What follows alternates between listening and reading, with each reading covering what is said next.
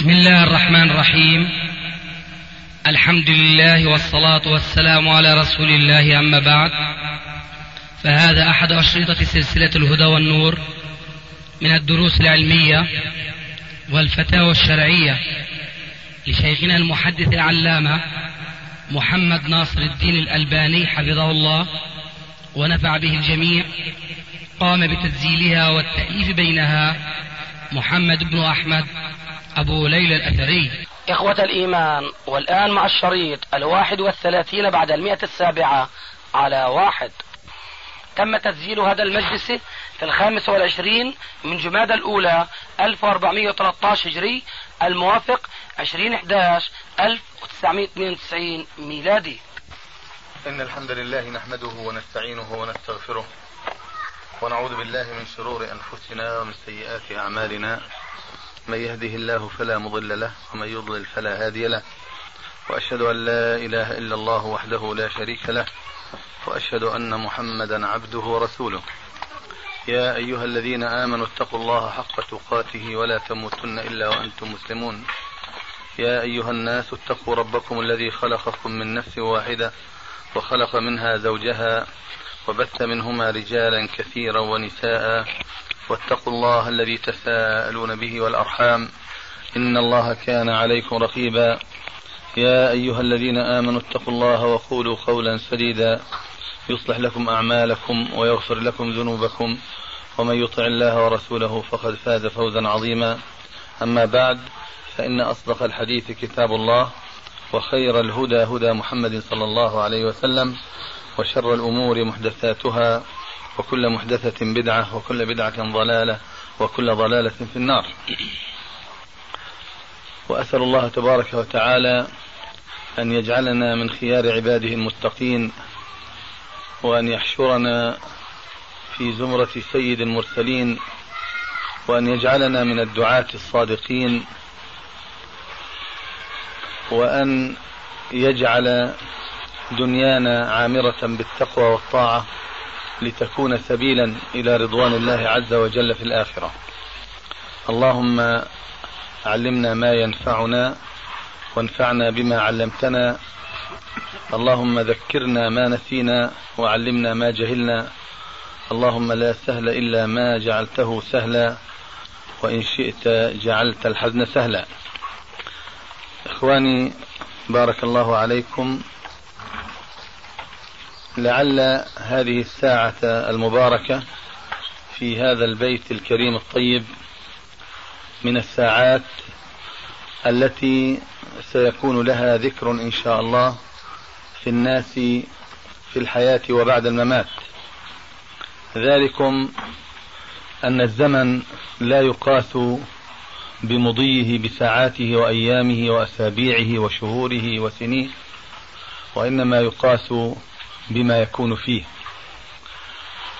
ولا ينبغي للمسلم أن يجعل من وقته أو من زمانه مكانا يجري فيه نفسه من غير منفعة ويتعب فيه عقله من غير أن يعود عليه بفائدة وينهك فيه جسده من غير أن يلم بشيء يفيده في دنياه وفي آخرته وما أجمل كلمة الرسول عليه الصلاة والسلام في هذا المعنى لا تزول قدم عبد حتى يسأل عن خمس. من هذه الخمس التي يسأل عنها عن جسده فيما أبلاه. وهذا الجسد ما هو إلا وديعة لست أنت المسؤول عنها وإنما الله عز وجل لست أنت المسؤول عنها بأمرك وما تراه لنفسك من خير أو من نفع وإنما أنت مسؤول عن هذه الأمانة بما أودعها الله إياك بعقلك ونفسك وروحك وما يكون لك من علم بما يسر لك من أسباب المعرفة. التي تقفك عند الأمر والنهي فتكون مأمورا بأمر الله عز وجل وأمر نبيه عليه الصلاة والسلام وتكون منتهيا بنهي الله تبارك وتعالى ونهي نبيك صلى الله عليه وسلم فتكون بين منزلة أو في منزلة بين المنزلتين بين أمر ونهي يشدك إلى الأمر الرغبة فيما عند الله ويصدك عن النهي الحذر من عذاب الله وعقوبته.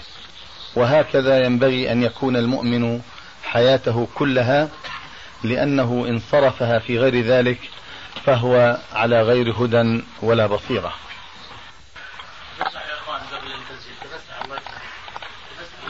تزاحموا تزاحموا تراحموا. السوريين ما حجروها نعم. نخالفهم نعم. نسبح الله من وحده. ولعل هذا المجلس المبارك الذي ضم هذه النخبة الطيبة من إخواننا في الله من الشباب الذين نرى من سمتهم وهديهم الذي هم عليه ما يطمئن القلب إلى أن دعوة الله الحق ستكون هي الظاهرة في الأرض وسيكون إليها مآل الناس قرب الزمان أم بعد. والمجلس لا يكون إلا بما فيه ولا أحسب إلا أن فيه أو إن كل ما فيه إن شاء الله هو خير يهدي إلى عرصات الآخرة وإلى رحاب الجنة التي أعدها الله للمتقين. وكيف لا يكون في هذه الجلسة مثل هذا الذي أقول وفيها الهدي الصالح وفيها المنزع الكريم وفيها هذه الأخوة الظاهرة بتقارب الأجسام وتداعي الأفكار وتداني القلوب من الخير الذي سرنا أو جئنا من أجله والتقينا بكم في هذه الدار جزى الله عنا صاحبها خير ما يجزي عبدا صالحا من عباده الصالحين.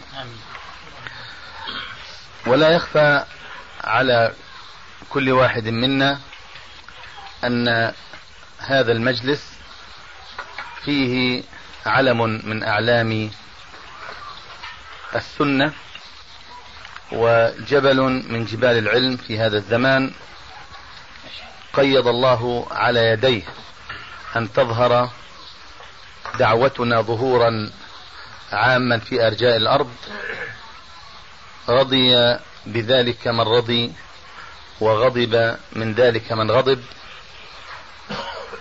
وإذ ذلك كذلك فلا ينبغي أن نفوت لا أقول دقيقة بل لا ينبغي أن نفوت ثانية علينا. نغتنمها ونحن في مجلس شيخنا المحدث الشيخ محمد ناصر الدين الألباني. جزاه الله خيرا وبارك في عمره وأمتع المسلمين بطول حياته وأجرى على يديه. أن يكون إن شاء الله مستقبله في العلم أحسن من حاضره وماضيه فيتم الله به علينا النعمة التي نسأل الله عز وجل أن يتمها علينا بتمام مشروعاته الكثيرة العديدة التي قدمها للمسلمين في كل بقاع الأرض. ولست في حاجة إلى الاسترسال في بيان فضائل شيخنا فكلكم على علم القليل منه يفي عن الكثير فكيف بالكثير الكثير؟ الذي لا يعرفه إلا اليسير اليسير. نسأل الله تبارك وتعالى أن يجعلنا طلاب علم بحق ليصرف عنا زيغ الضالين وبهت الكاذبين وتجني الظالمين وحسد الحاسدين وأن يجعلنا إن شاء الله بدعوته في الحق وبالحق وعلى الحق ظاهرين إن شاء الله.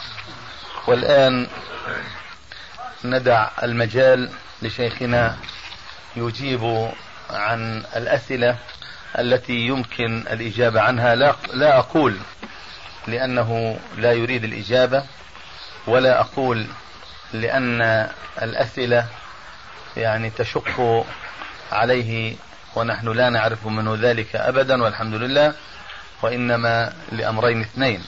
أما الأمر الأول فلأن بعض الأسئلة ربما تكرر أو تكررت في مجالس أخر وأما الأمر الثاني فإن الوقت ربما لا يتسع لمجموع هذه الأسئلة التي بين أيدينا.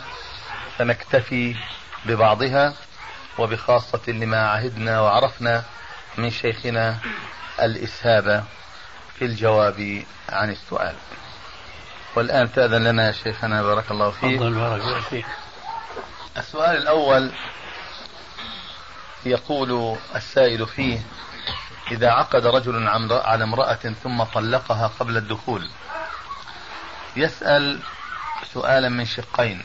أما الأول فيقول هل لو زنى خلال تلك الفترة أيقام عليه الحد رجما أم جلدا؟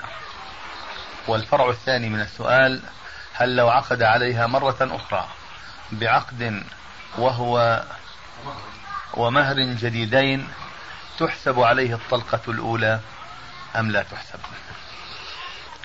أما عن السؤال الأول فيجلد ولا يرجم لأن الرجم هو حكم يتعلق بالمحصن عملا وليس عقدا وكتابة. فيكفيه الجلد دون الرجم.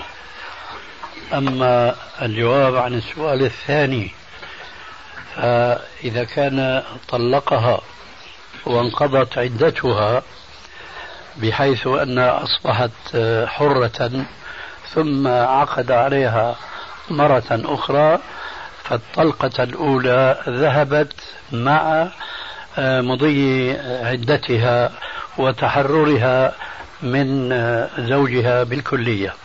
فكأن فهو كما لو أنه عقد على امرأة لم يكن قد تعرف عليها من قبل ولا دخل عليها ولو أنه لم يبني بها.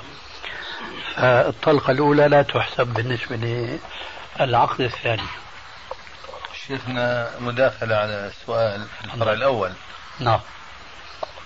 آه نحن نعرف أن أيضا جاء في السنة فجلد مئة وتغريب عام. نعم.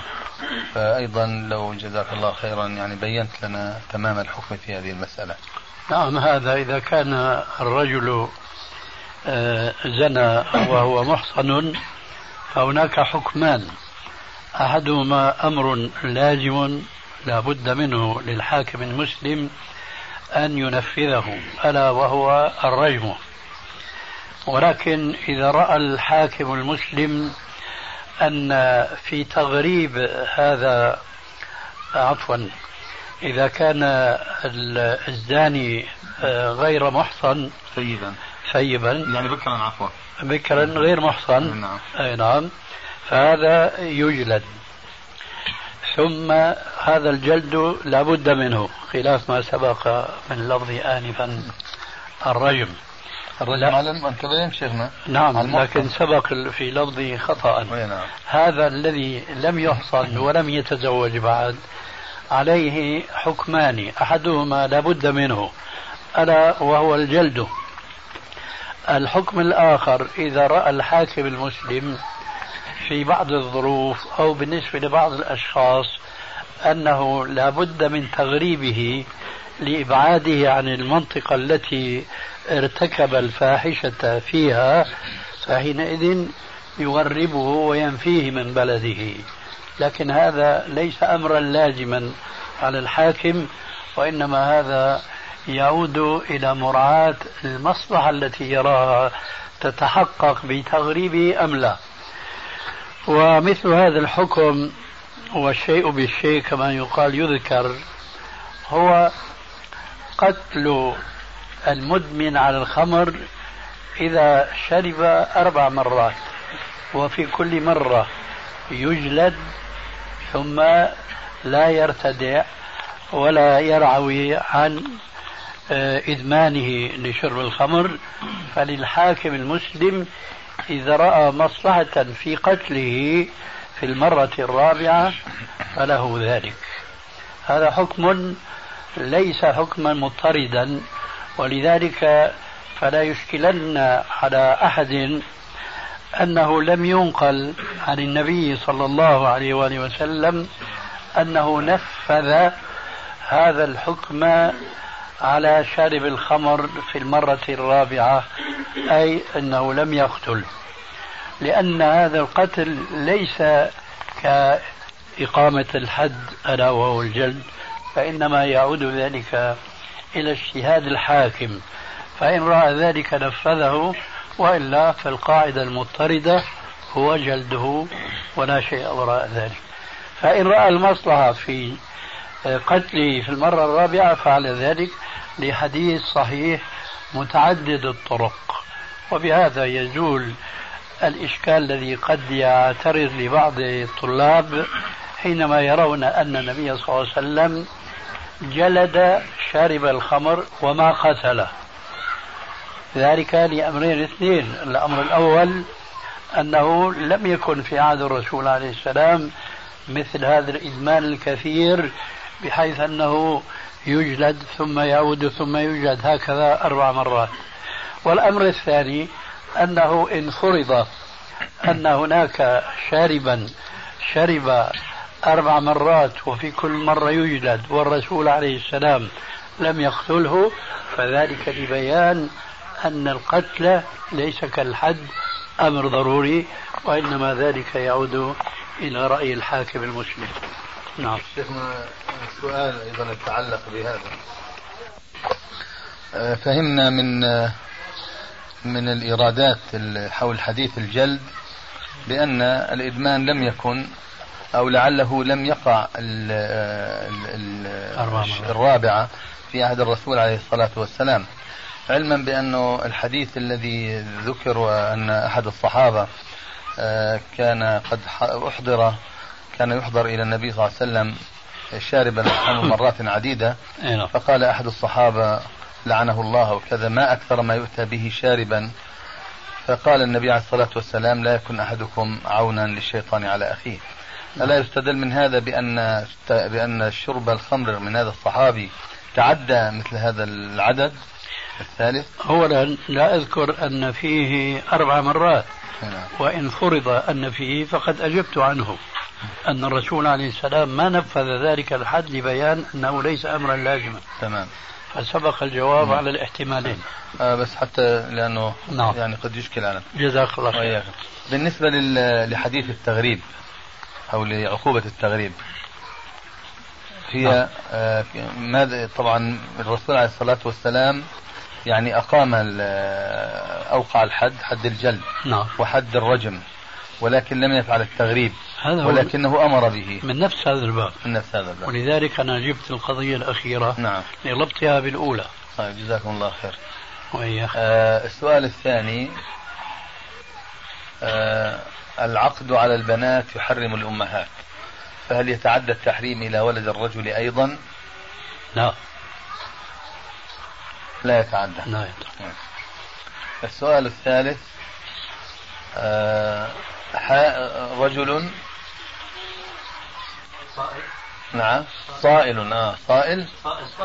صائد آه صائد أطلق رصاصة على طائر فضرب بجناحه فسقط فاصابه بجناحه يعني فسقط على الأرض. هل يؤكل هذا الطائر مع أنه لا يعلم أمات بالرصاصة أم من السقوط؟ كأن السائل يعني سقط على الأرض ميتا. هكذا يعني سقط على الأرض ميتا. نعم. آه. وكانت الإصابة في جناحه. نعم. المهم أنت تشير هكذا إيش يعني؟ معليش أرجو أن تصبر لتمام الجواب. فإذا كان سال الدم منه سال الدم منه فهذا هو كذبح الحيوان بيدك من آه، رقبته أو من عنقه.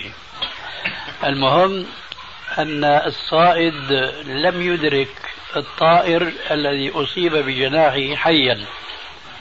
فمات بعد أن أدركه حيا مات حين ذاك لا يؤكل. أما إذا ذهب إليه فوجده ميتا فقد حل له. كذلك الطائر الذي رماه الرامي فوقع في البحر أو في الماء ووجده ميتا. هذا حكمه حكم الأول. أي أن الذي أماته في الظاهر هو الذي أوقعه في البحر وهو الرصاصة. فإذا وجده في البحر يضطرب هكذا فلا بد من ذبحه. أما إذا وجده ميتا فيجوز ويحل نعم. ما أنهر الدم فكلوا. كيف؟ سؤال كيف؟ ما أنهر الدم فكلوا ليس نعم. تفضل. آه سؤال يتعلق بالصيد أيضا. لو قال صائد بسم الله على طائر وكان الرصاص من النوع المنتشر فسقط مع الطائر طيور أخرى. لم يقصدها هل تحل له؟ نعم ما دام برصاصة سمي عليها حلت كلها. طيب سؤال آخر. ما معنى آه ما معنى قوله عليه الصلاة والسلام؟ ما أنهر الدم وذكر اسم الله عليه ما. أنهر الدم. ما معنى حديث؟ نعم. آه، ما أنهر الدم ما أنهر الدم وذكر اسم الله عليه فكلوه. نعم. ليس. السن والظفرة. نعم. وسأحدثكم عن ذلك. نعم. ما السن والعظم وهل الظفر أما السن فعظم. أما السن؟ فعظم. فعظم وأما الظفر. آه فمد... آه تكملة الحديث. نعم. يا أخي والله الله يعطيكم العافية على هالخط. أي نعم. الشيخ متأخر آه على خير إن شاء الله. تفضل.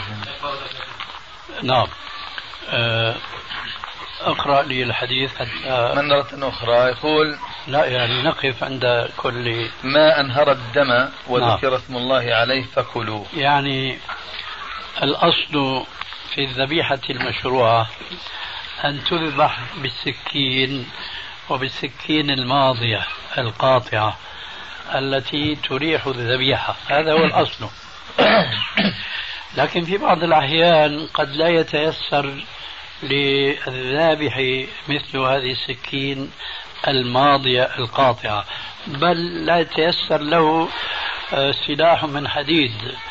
فيمشي حين ذاك الحال بأن يأخذ حجرا له حد كالسكين تقريبا فيمكن أن ينهر الدم به فتحل الذبيحة في هذه الحالة. الحديث في هذه النقطة بالذات آه، يعني تيسير آه، الأمر على من أراد أن يذبح ذبيحة ليس عنده سكين ماضية كما قلنا آنفا. فلا يمتنع من ذبحها والحالة هذه. ولكن من أحاديث أخرى وهي التي تتعلق بالرفق بالحيوان حقا يفهم أنه لا بد من أن يكون ما يذبح به الحيوان أن يكون أمرا قاطعا. وهذا جاء صراحة في حديث مسلم ألا وهو قوله عليه الصلاة والسلام إذا قتلتم فأحسنوا القتلة وإذا ذبحتم فأحسنوا الذبح وليحد أحدكم شفرته وليرح ذبيحته. فإراحة الذبيحة هو أمر مأمور به شرعا وهو كما قلت آنفا. من الرفق بالحيوان الذي جاء به الإسلام دون الناس جميعا. لكن ما أنهر الدم هنا في الحديث فإنما محله كما ذكرت آنفا حيث لا يوجد السكين الماضية التي تريح الذبيحة. هذا فيما يتعلق بقوله في الحديث ما أنهر الدم.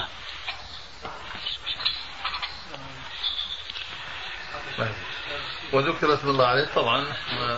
نعم. يعني بأي ذكر ولا بد من بسم الله. بسم الله. نعم. بارد هذا بارد الاستثناء ليس السنة. يعني كيف؟ ليس السنة والعظم.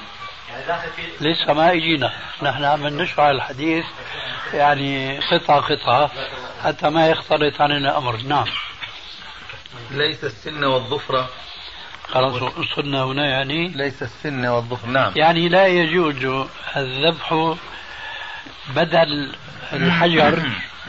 لا يجوز الذبح بالسن يعني بالعظم ولا بالظفر كما هو موضة العصر الحاضر بالنسبة لبعض النساء وربما يكون أيضا في بعض الرجال أن يطيلوا أظفارهم أو أظفارهن كالسباع. فلا يجوز شرعا أن تذبح الذبيحة بهذا السن ويغني عن ذلك ذلك الحجر الماضي الحاد.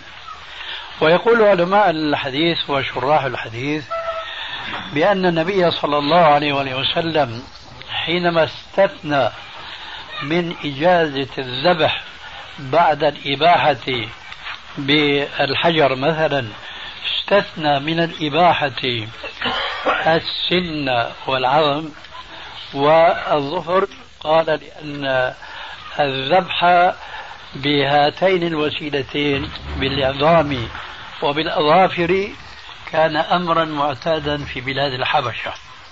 فنهى النبي صلى الله عليه وآله وسلم عن ذلك لسببين اثنين. السبب الأول وهي قاعدة مضطردة ألا يتشبه المسلم بالكافر. والأمر الثاني سبق بيانه آنفا أن المقصود حين الذبح إراحة الذبيحة وهذا لا يحصل بذبحها بالعظم أو بالظفر. بسم الله. غيره يا أستاذ. سؤال يقول آه يريد التفصيل الأخ آه السائل في قول الرجل علي الطلاق كذا وكذا لأفعلن كذا وكذا. فهل هو طلاق أو يمين؟ وماذا يترتب على هذا اللفظ الذي يقوله الرجل لامرأته؟ الراجح من أقوال العلماء أن الحلف بالطلاق ليس طلاقا لأنه لا يقصد به إلا ما يقصد باليمين أولا ثم ما يقصد بالنذر ثانيا. لو قال الإنسان علي أن أصوم في كل شهر يوما أو أكثر أو أقل ليس مهما. ثم لسبب أو آخر بدا له أن يتحلل من هذا النذر فكفارته كفارة يمين. فقوله علي أن أذبح كذا أو أصوم كذا أو أتصدق كذا هذا نذر وكف وهذا حديث صحيح وكفارة النذر كفارة اليمين. كذلك الرجل الحالف بالطلاق.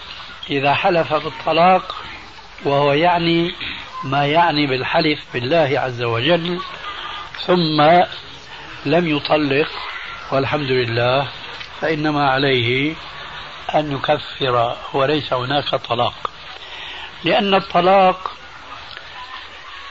من شروطه المنصوص عليها في الشرع الإسلامي وهذه الشروط من مزايا الطلاق الشرعي حيث مع الأسف الشديد أهمل غالب هذه الشروط ولم يعمل بها فأصبح نظام الطلاق في الإسلام مفسدة ومعرة. بينما هو نظام لحل مشكلة قد تستعصي معالجتها بين الزوجين أولا ثم بين المحكمين ثانيا. فشرع الطلاق لحل المشكلة القائمة بين الزوجين التي لا سبيل إلى حلها.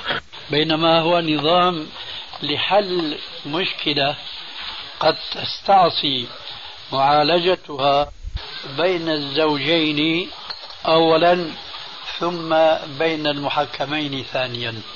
فشرع الطلاق لحل المشكلة القائمة بين الزوجين التي لا سبيل إلى حلها. أما ورجل يحلف بالطلاق وهو ليس في خاطره وفي باله بل ولو كان ذلك كله في باله ولكنه لم يعزم على الطلاق. خذوا منه يا جماعة. لم يعزم على الطلاق وإنما حلف يقصد بحلفه ما يقصد عادة بيمينه. حلف على زوجته ألا تفعل كذا. أي لا يريد منها أن تفعل هذا الشيء. حلف عليها أن تفعل كذا. فهو يريد أن يرغمها على أن تفعل كذا. فلم تفعل. فإذا هو حنث في حلفه بالطلاق. فإذا هو حنث في حلفه بالطلاق. حينئذ يقع عليه كفارة اليمين. وهنا سؤال من عادة الناس أن يطرحوه ويعبرون اليوم أنه يطرح نفسه. تعبير عصري ما نعرفه قديما المقصود مفهوم منه وهو كلنا يعلم قول النبي صلى الله عليه وآله وسلم من حلف بغير الله فقد أشرك. والحديث الآخر لا تحلفوا بآبائكم من كان حالفا فليحلف بالله أو ليصمت. فما بالكم تعتبرون هذا اليمين بالطلاق يمينا ثم توجبون الكفارة عليه ككفارة اليمين بالله عز وجل. هذا سؤال حقيقة يعني يرد كثيرا. وجوابه أن الحلف بالمعنويات لا يدخل في المحظور المذكور في ذينك الحديثين. من حلف بغير الله فقد أشرك أي من الذوات.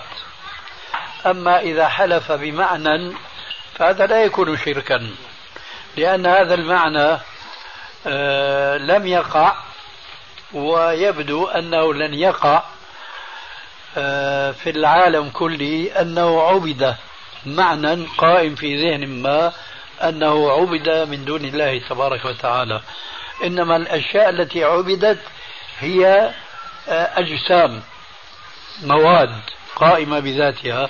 قد تكون بشرا قد يكون قمرا قد يكون شمسا إلى آخره. من أجل ذلك فرق بعض العلماء المحققين وعلى رأسهم شيخ الإسلام ابن تيمية رحمه الله فذهب أولا إلى أن الحلف بالطلاق ليس طلاقا وثانيا أنه يجب عليه كفارة اليمين لأنه قصد به ما يقصد باليمين ولأنه ليس شركا بالله عز وجل. هذا جواب السؤال المتعلق فيما سبق.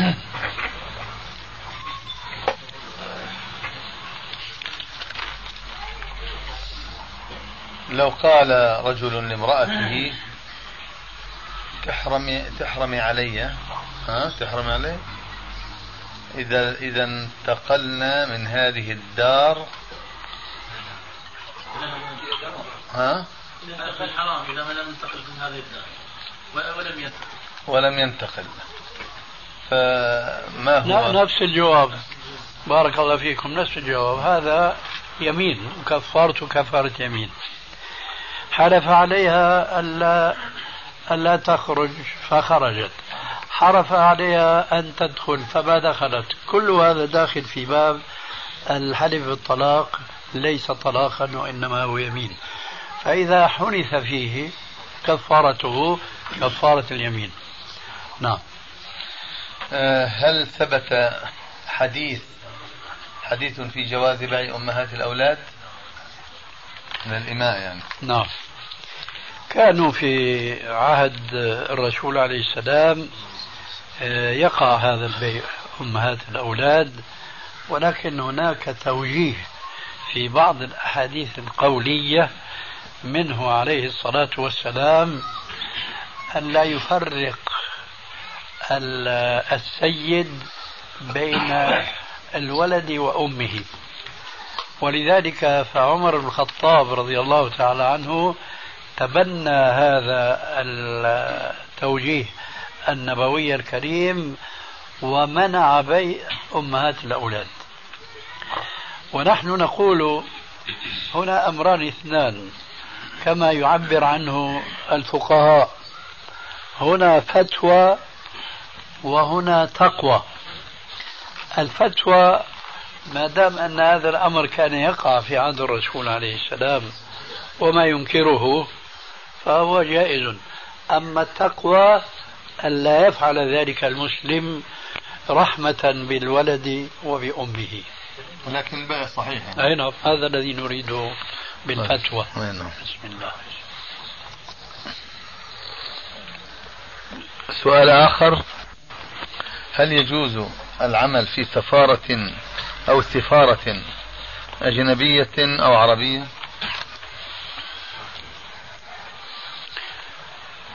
الحقيقة أن العمل في السفارة الغربية إذا كانت سفارة معروفة عداؤها للإسلام والمسلمين فهذا قولا واحدا لا يجوز لأنه داخل في مخالفة عموم قوله تبارك وتعالى ولا تعاونوا على الإثم والعدوان أولا.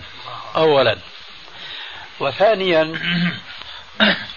إن عمل المسلم في سفارة من هذه السفارات وبخاصة إذا كان العمل في بلد الكفر فهو نوع من التولي فيكون السبب المانع سببان اثنان. الأول أنه تعاون مع الكافر والثاني هو تولي الكافر لأن المسلم الذي أمر بمعاداة المشركين والكفار لا يمكن أن يطمئن ليكون آه، موظفا رتيبا في سفارة تعادي الإسلام والمسلمين. أما إن كانت السفارة آه، أو إن كان توظف في سفارة عربية وأنا يؤسفني أن يغلب علينا اليوم استعمال كلمة العربية مقام السفارة الإسلامية. فنحن نعني كما يعني العاجم من أمثالنا نحن في بلادنا لما يقال فلان عرب هم ما يلفظون العين. فلان هرب يعني هرب يمكن في عنا ألباني هون وين هذا بكري؟ ها؟ ها هنا. هي في الزوايا خبايا. فهناك إذا قالوا هرب يعني مسلم. لأنه يغلب في أذهانهم أن غالبية العرب نسبا هم مسلمون دينا ومذهبا. فالقصد أن أن هذه السفارة التي يعمل فيها هذا المسلم إن كان يغلب عليها الخير ومحاولة مساعدة المسلمين في أعمالهم فيجوز وإلا فتلحق بالأولى.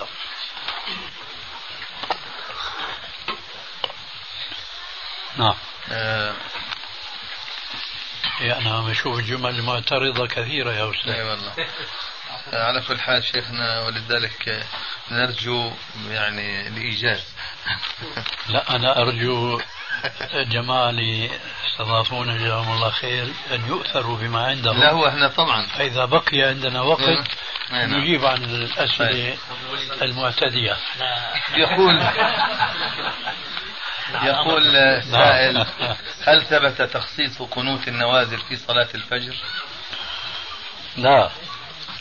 كان النبي صلى الله عليه وسلم لا يخص صلاة من الصلوات الخمس بقنوت نازلة وإنما كان يقنت في الصلوات الخمس. الذي الذي ينبغي التنبيه عليه بالنسبة لهذا السؤال إنما هو وبيدك اليسرى أيضا.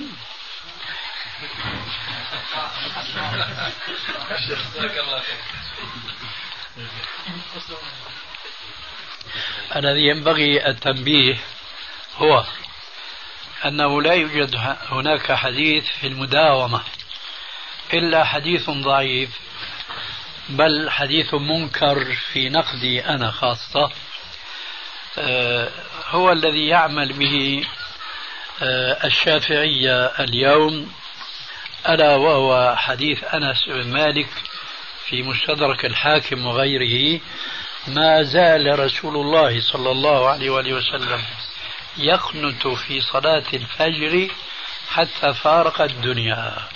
هذا نص صريح جدا في المداومة على صلاة الفجر وليس في النوازل. على طول ما زال رسول الله صلى الله عليه وسلم يقنت في صلاة الفجر حتى فارق الدنيا. ولكن هذا الحديث من الناحية الحديثية السندية هو ضعيف. لأنه فيه رجل معروف أولا بسوء الحفظ وشهرته بين المحدثين بكنيته وهو أبو جعفر الرازي واسمه عيسى ابن ماهان. هذا كان سيء الحفظ. فمثله يحكم على حديثه بالضعف. ومن مذهب الإمام أحمد أن يحكم على كل حديث تفرد به ضعيف أن يحكم عليه بأنه منكر. هذا من مذهب الإمام أحمد. أما الآخرون فيكتفون بوصفه بالضعف فقط لأن المنكر عند عامة المحدثين ينبغي أن يتوفر فيه شرط آخر. وهذا الشرط قد توفر هنا فيكون الحديث منكرا باتفاق العلماء أعني باتفاق قواعدهم وأصولهم لا بتنصيصهم بأفواههم. ذلك أن هذا الحديث الذي تفرد به ذاك الرجل الضعيف وهو أبو جعفر الرازي قد خالف الثقة الذي روى حديث أنس هذا بلفظ ما كان رسول الله صلى الله عليه وآله وسلم يقنت إلا إذا دعا لقوم أو على قوم. إذا هذا يفصل. أولا ينفي الاستمرارية ثم يقول إنما كان عليه السلام يدعو إذا دعا لقوم أو على قوم. دعا لقوم من المسلمين من المستضعفين مثلا في الأرض أو على كل من الظلم الفجرة الذين يعتدون على ضعفاء المسلمين. نعم.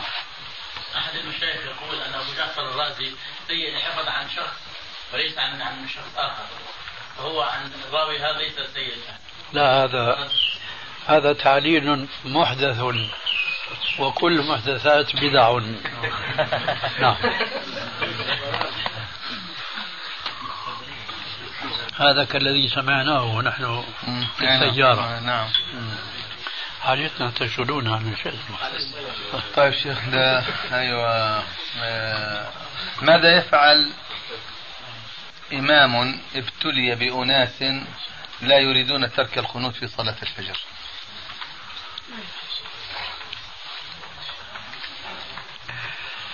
الحقيقة الجواب عن هذا السؤال يتعلق بالسياسة الشرعية.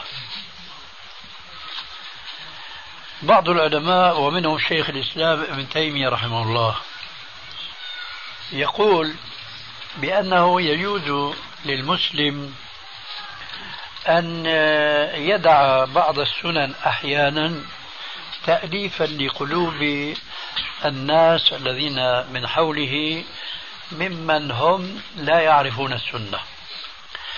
أنا أرى هذا صوابا من باب دفع الشر الأكبر بالشر الأصغر. ولكن لابد هنا من شيء من التفصيل. إذا كان هذا الإمام أولا يرجو صلاحهم بمسايرتهم بهذا الدعاء.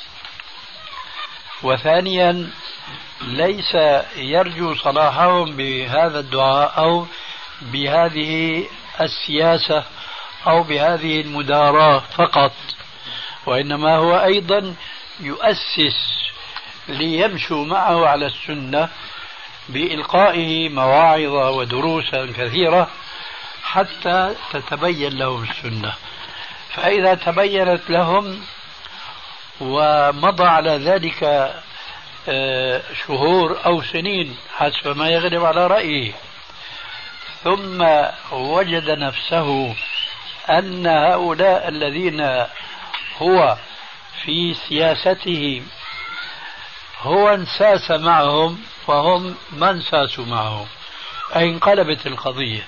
صار هو يمشي حسب رغباتهم وهم لا يمشون حسب رغباته. حينئذ ينبغي أن يدع هذه الإمامة. ما دام أنها لم تثمر الثمر المرجوة ينبغي وأنا مذكر لكم والذكرى تنفع المؤمنين. إيش معنى إمام؟ فلان إيش معنى إمام؟ كلكم تعلمون إمام يعني قدوة. فإذا كان الإمام صار مقتديا والمقتدون صاروا أئمة إذا معنى ذلك أن الأمر انقلب. ففي هذه الحالة أي بعد هذا البيان الذي قلته إن كان لم يستفد من تلك السياسة التي أشرنا إليها وكما يقولون عندنا في سوريا رجع بخفي حنين تيتي تيتي مثل ما رحتي إجيتي. شو الفائدة من هذه الإمامية ما استفاد هو منهم شيئا أي بهدايتهم ولا هم ما استفادوا منه شيئا أي باهتدائهم به. حينئذ أرى ألا يسايسهم وأن يعلن السنة. وشو راح يصير بعدين؟ هذا الإمام لا نريده. وذلك ما ينبغي أن ينتهي إليه إن لم تفد السياسة الشرعية. نعم. الله خير. آه، موضوع الجنبك مستفيد يا شيخ. جزاك الله خير. تفضل. آه، نعم. سؤال آخر. هل يوجد؟ الإمام يقنط والمقتدي ماذا يصنع؟ يتابعه. اي نعم. ما دام رضيه ما هي عكس هذيك تماما. ما دام هو رضيه لنفسه إماما فعليه أن يتابعه ولو رآه مخطئا لعموم قوله عليه السلام إنما جعل الإمام ليتم به فلا تختلفوا عليه. فلا تختلفوا عليه. نعم. هل يوجد في حرج في الشريعة بالوضع الجنازة أمام المصلين قبل الصلاة؟ قبل آه يعني في آه يرحمك الله. أمام المصلين في صلاة الظهر مثلا قبل الصلاة عليها. طبعا في ذلك كل الحرج عند من يستعمل القياس الأولوي. القياس الأولوي ليس مطلق القياس. القياس الأولوي ولا تقل لهما أف فمن باب أولى لا تضربهما بكف. هذا قياس أولوي. عند من يقول بالقياس فنحن نقول إذا كنا نعلم جميعا أن النبي صلى الله عليه وسلم قال هاي الحمد لله صاروا اثنين هلا. يعني واحد يعطينا إشارة من هون وواحد من هون. مساكين يا أبو ليلى. قد ما بدهم الناس ما بيقدروا. أنا يا شيخ هو يعني الشيخ. الله يبارك يا سيدي. لا يعني أبو ليلى مستريح. آه. كلكم يعلم قول النبي صلى الله عليه وآله وسلم لا تجلسوا على القبور ولا تصلوا إليها. لا تصلوا إليها. ترى الصلاة على الميت وهو في قبره أهم من حيث ظهور مظاهر الشرك. أم الصلاة إلى الميت ولا يزال على وجه الأرض؟ هذا أقوى من حيث مظاهر الوثنية. ولذلك قلنا من باب القياس الأولوي لا يجوز الصلاة لا يجوز وضع النعش الميت أمام الصف الأول وأي صف كان إلا للصلاة عليه فقط. أما أن نصلي لله عز وجل والميت بين أيدينا فهذا ينهى عنه من باب سد الذريعة كالنهي عن الصلاة على القبر أي على الميت وهو في قبره يصلى على القبر. عفوا يصلى إلى القبر. هذا ما يجوز. لكن هنا تدخل مسألة أخرى والحديث كما يقال ذو شجون أيضا. نهى عن الصلاة إلى القبور كما ذكرنا آنفا.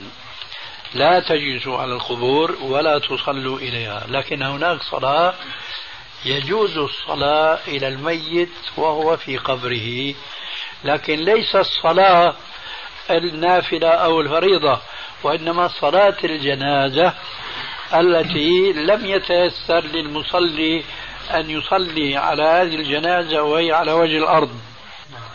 فدفن ولم يتيسر لبعض الناس أن يصلوا عليه فهؤلاء يذهبون إلى قبره ويصفون خلف القبر ويصلون عليه صلاة الميت. ليس صلاة أخرى سواء كانت فريضة أو كانت نافلة. وحينئذ قوله عليه الصلاة والسلام ولا تصلوا إليها من العام المخصوص. وهذا من الفقه الذي يستفيده طالب العلم بجمع الأحاديث الواردة في الموضوع الواحد. فلا ينبغي أن يتضارب بالفقه في نفسه وإنما يستحضر هذه القاعدة. لا تصلوا إلى القبور نص عام. صلى الرسول على الميت وهو في قبره فهذا نص خاص فيقال لا تصلوا إلى القبور غير صلاة الجنازة. نضم هذا إلى هذا ونخرج بهذه النتيجة. أي النهي عام مخصص منه الصلاة على الميت وهو في قبره. تفضل يا أستاذ. ولعل الجواب عن هذا السؤال أغنى عن الجواب عن السؤال الذي بعده وهو قول السائل. هل تجوز صلاة الجنازة في المقبرة؟ وهل يجوز لمن لم يدرك الصلاة أن يصلي على القبر؟ وطبعا على بمعنى إلى. نعم. هذا التخريج يعني بس. يعني. آه إمام أو مؤذن سكن في غرفة في فناء المسجد. فهل ينطبق عليه أحكام المسجد من تحية المسجد وخلافه؟ إذا كانت الغرفة هذه هي من المسجد أي لا يمكن الوصول إليها والدخول فيها إلا من باب المسجد فهي من المسجد. أما إذا كان الدخول إليها من الطريق من الزقاق ولو كان له يعني باب من هذه الغرفة إلى المسجد فلا يلزمه تحية المسجد لأنه ليس من المسجد. مسكين هذا هذا معذب من هو؟ هو الأول. مسكين هذا كيف بده يتزوج؟ كيف بده إيه فعلا. هذا عذاب مسكين. ولا ولا تباشروهن اي نعم. وأنتم هذا مسكين هذا هذا مسكين. خير له أن يدع الامامه وال- والأذان يعني. هل حضر المنافقون صلاة الفجر مع رسول الله صلى الله عليه وسلم؟ نعم. جزاك الله خير. تعلمون جميعا أن نفاق نفاقين اثنين. نفاق قلبي ونفاق عملي. النفاق القلبي هو الكفر بعينه. وهم الذين قال الله عز وجل في القرآن الكريم إن المنافقين في الدرك الأسفل من النار. هم الذين يظهرون الإسلام ويبطنون الكفر. أما النفاق العملي فهو المسلمون حقا مؤمنون قلبا ولكنهم يعملون بخلاف بعض الأحكام الإسلامية.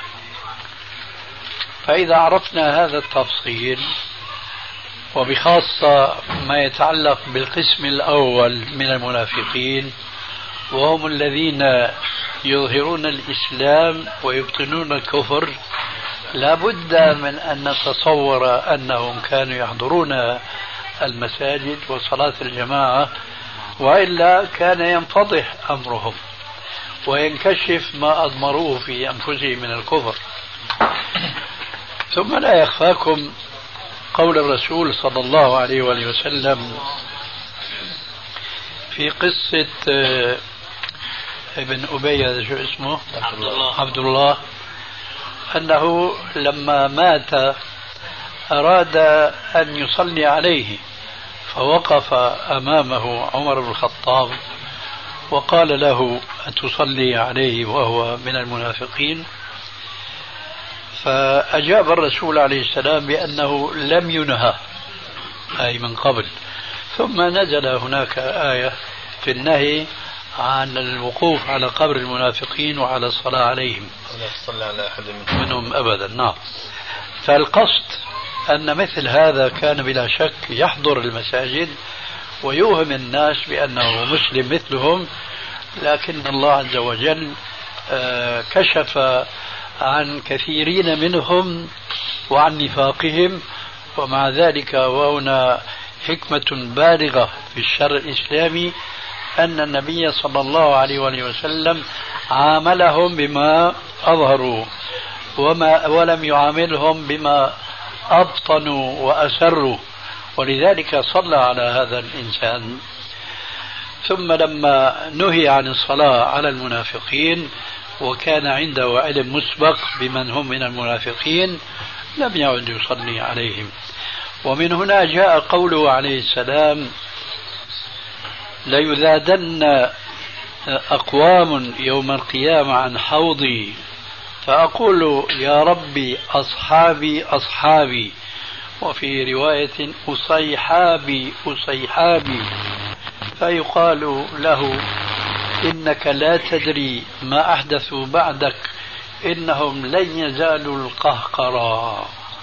فأقول حينئذ سحقا سحقا خلاصة الجواب أن هذا كان موجودا ولعل النبي صلى الله عليه وسلم حينما قال قولته المشهورة في الصحيحين لقد هممت أن آمر رجلا فيصلي بالناس ثم آمر رجالا فيحطب حطبا ثم أخالف إلى أناس يدعون الصلاة مع الجماعة فأحرق عليهم بيوتهم والذي نفس محمد بيده لو يعلم أحدهم أن في المسجد مرماتين حسنتين لشهدها يعني صلاة العشاء.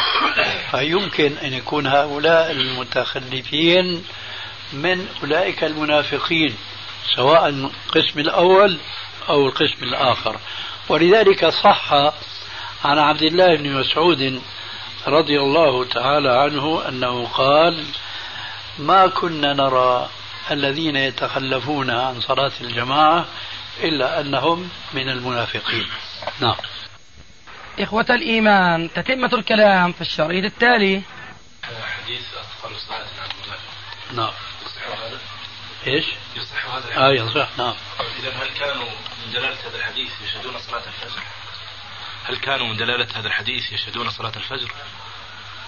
لأن السؤال هنا هل كان المنافقون أو ثبت أن المنافقين يحضرون صلاة الفجر؟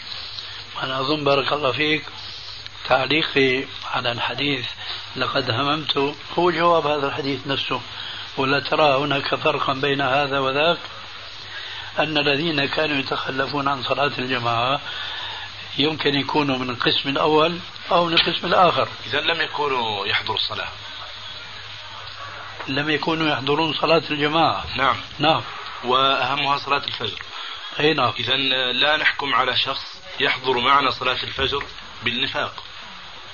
مفهوم المخالفة. لا هذا لا هذا ما يقال لأنه فروع النفاق كثيرة.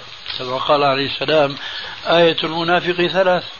إذا حدث كذب وإذا وعد أخلف وإذا اؤتمن خان ما نقول له منافق من هذه الحيثية.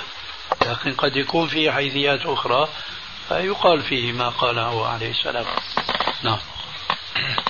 هل يرفع الخطيب والمستمع أيديهما في صلاة الجمعة؟ يعني أظن يبدو لدعاء يعني على دعاء الخطيب. وهل الأمر كذلك في نهاية الدروس؟ الدعاء يوم الجمعة أو في خطبة الجمعة يقال فيه أنه خلاف السنة. كما قلنا تماما عن القنوت